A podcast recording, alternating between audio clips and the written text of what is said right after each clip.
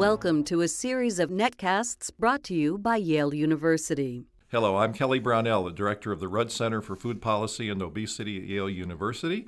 I'm delighted to welcome you to our most recent podcast. Um, please visit our website at www.yaleruddcenter.org for a variety of resources, including a list of the other excellent podcasts. I'm very happy today to, to welcome a friend and colleague, Steven Hayes, who's Nevada Foundation professor in the Department of Psychology at the University of Nevada. He's a highly esteemed psychologist, author of 32 books and more than 400 scientific articles, and has been listed as one of the most highest impact psychologists in the United States. His work has been featured in Time magazine. He's won awards from professional organizations and has served as president of several, and was one of the founding members of the Association for Psychological Science. So, Steve, welcome. I'm happy to be here. So Steve um, Steve Hayes is well known for a variety of uh, advances in the area of psychology, but one thing in particular that he's done that has been noteworthy has been work on acceptance and commitment therapy. And this therapy is born from, uh, Steve, your view of how humans behave and how they think. Could you give us some background on what it's all about? Well, what we focused on sort of early on are what are the things that make people's uh, behavior, what, what, what, they do, their repertoire more narrow, and what can make it more flexible. Because part of what's remarkable is how we kind of don't learn from experience. Uh, it's not that we can't see the problems. Uh, in the health area, we certainly can, but psychologically or in relationships. Uh, and yet, somehow we find ourselves doing the same things that created those problems. Well, that's odd. In a lot of the models where I come from, I was uh, really trained as an animal learner. It's not like that. You know, I mean, a dog and a cat can stop doing things that create uh, bad outcomes. But it seems people sometimes have a hard time doing that. So really what my work is focused on is what are the things that narrow a human repertoire and what are the things that expand a human repertoire so we can do a better job of learning from experience and you know moving in the direction we want to go. So you've talked especially about uh, human relationships uh, and a lot of other things as well behaviors that people have that are self-defeating. Could you give us some examples of sort of those things in everyday life? The thing well the things that narrow a human repertoire there's the two big ones are if you spend your time trying to avoid what you don't like about the world within, you're going to get in trouble. If you're going to if you're trying to avoid sensations you don't like, emotions you don't like feeling, or thoughts that you don't like having, uh, that occur in the process of doing something that is helpful to you, uh, if, if you don't know how to open yourself up to that, well, it means now you, you have a barrier you're not going to be able to overcome. So, what would be some examples? Well, um, for example, uh, let's take a person who's uh, going to start exercising and they haven't exercised in a long time. They're going to judge themselves. It's going to feel awkward. It's going to be physically uncomfortable, almost no matter how careful you are in implementing it. Plus, people are going to see you. What are they going to think of you? Do you really want to go to that gym and get into that little gym suit and go out there and huff and puff and get sweaty in front of people? I mean, there's lots of thoughts, feelings, memory, bodily sensations, and these have kind of a long history. They go back to you know they can make you feel almost like a little kid. You feel insecure and and and there's ways to avoid that. Number one, don't exercise. Two, how, how about self-soothing? And you might self-soothe with some of the best things out there, like a Twinkie might be nice.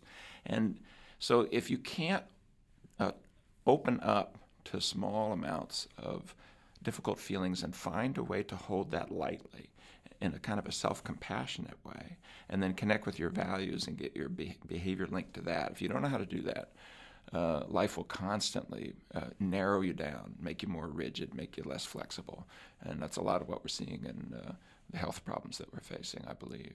So you could see uh, you're, you're making a case for how powerful these internal feelings can be because if, if fleeing from those feelings trumps doing something that you know is good for you, they must be pretty pretty darn they are powerful drivers. They are, but I think the mistake that we've made, even in psychology, is when we've noticed that, and it's easy enough to see in our research and so forth. You can see that difficult thoughts, feelings, memories, and sensations will function as barriers for people. The way that we've usually tried to solve that is by changing the difficult thoughts, feelings, memories, and sensations. So if we're anxious, we should relax. If we think irrational things, we, could, we should think rational things, etc. The problem is, is that these things are historical when I'm doing workshops, I sometimes ask people to pick something they really, really don't like about themselves and to sort of magically put it in, in their hand and hold their hand up.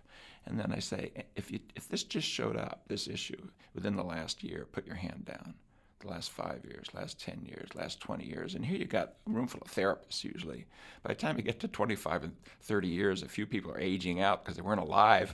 but other than that, people are still have their hands up. So some of the things that we struggle with are historical, and and they have punch because of that. You know, you, you do feel, for example, uh, inadequate or unloved or unlovable. Well, some of those issues are going to go will go back to being five and six and being criticized by your siblings or parents and things like that. So, trying to change the content out with the anxiety and with the relaxation is very difficult but changing your relationship to the content you can you can do very quickly. Uh, we've developed methods but other people's have as well and they have profound a profound impact. You can teach people very quickly to be more open to difficult feelings memories thoughts that are historical that echo through your life forever but they don't have to control your life. Oh, it's so interesting and uh, such a different approach than traditional psychology, to be sure. It is, and it's uh, it's not just the act work. It, uh, there's a number of folks onto it, and one of the things that's exciting is not only are we getting decent to quite good outcomes, but the, we know from the research that when the processes I'm talking about move, the outcomes come, and that has been uncharacteristic. In other words, we know that the principle is right, and in the history of science, when you know that the principle is right, well, then you can chase it. People can be creative as to how to move that.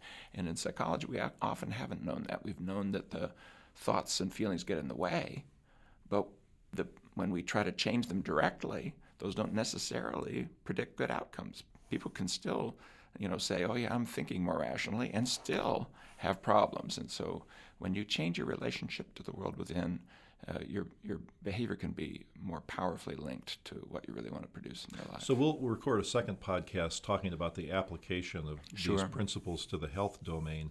But you've done a lot of work with psychological issues that people yes. face. Could you talk about some of the, the studies you've done on this and how, how what kind of outcomes you can produce with getting people to accept their feelings more? Essentially, what we go after uh, if you want three words, would be acceptance, mindfulness, and values based action.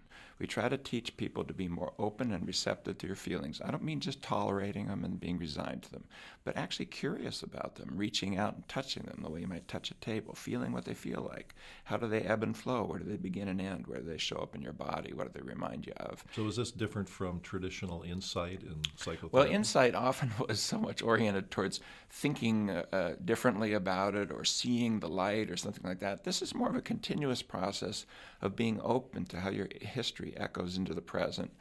You know, if you walk out into the gym and you're feeling uncomfortable, just sort of be open to that. Okay, I'm feeling uncomfortable, and what does that remind me of? Okay, I feel like a little kid here. And in other areas, when I've, I've been able to walk through this, I can move forward. And so you hold yourself sort of gently, the way you might if you had a child next to you who was afraid, you probably wouldn't slap them because they're being afraid or take them home because they're being afraid. You'd probably sit with them and kind of just let them uh, sort of walk through it and teaching yourself to do that with yourself. Mindfulness has to do with seeing your thoughts as an ongoing process in the present rather than looking at the world structured by your thoughts. So when thoughts show up, they're, they're sort of, they fly under the radar screen and they kind of structure how the world looks if you can pull them out and look at them, you might even remember where you heard them. Like if you have a self critical thought, sometimes it even comes to you in the voice of your mother or father, for example. You know, these are old things.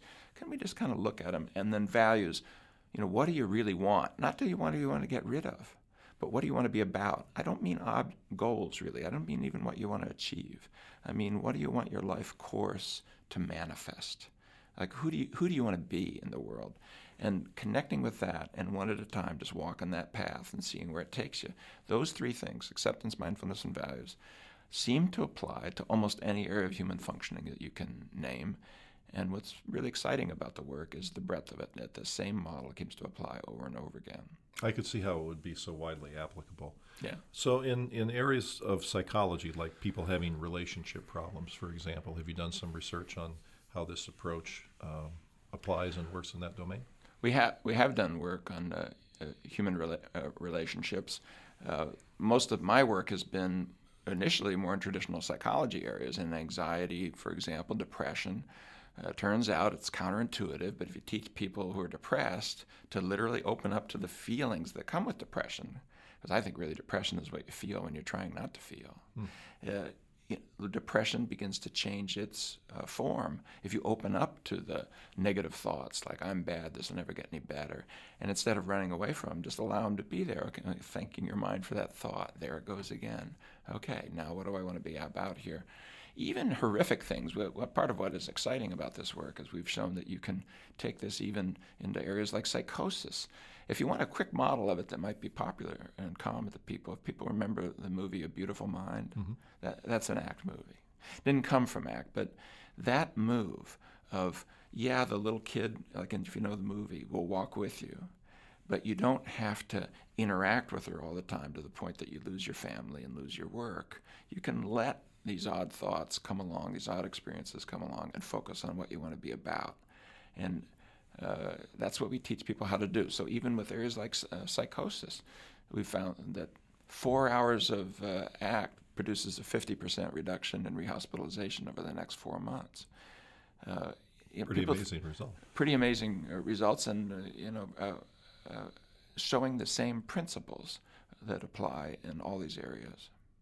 So once once people are able to experience the feelings and label them maybe or understand or, or live with them, um, it, know, it's probably helpful to note them and label them, but not to figure them out. Okay. Because insight figuring out is usually a problem-solving mode of mind. Well, it's and really it also implies curious. there's something wrong with exactly. them. Whereas you're talking about accepting them and you're you who you are who you are, and let's let's see what's going on. Inside. Yes, although in the way that you're saying it, even there's a tone of accepting like resignation. I mean acceptance more like curiosity. Uh-huh. Like really, like like little kids with a bug in a jar. Mm-hmm. Like what if what happened if you treated your own pain that way?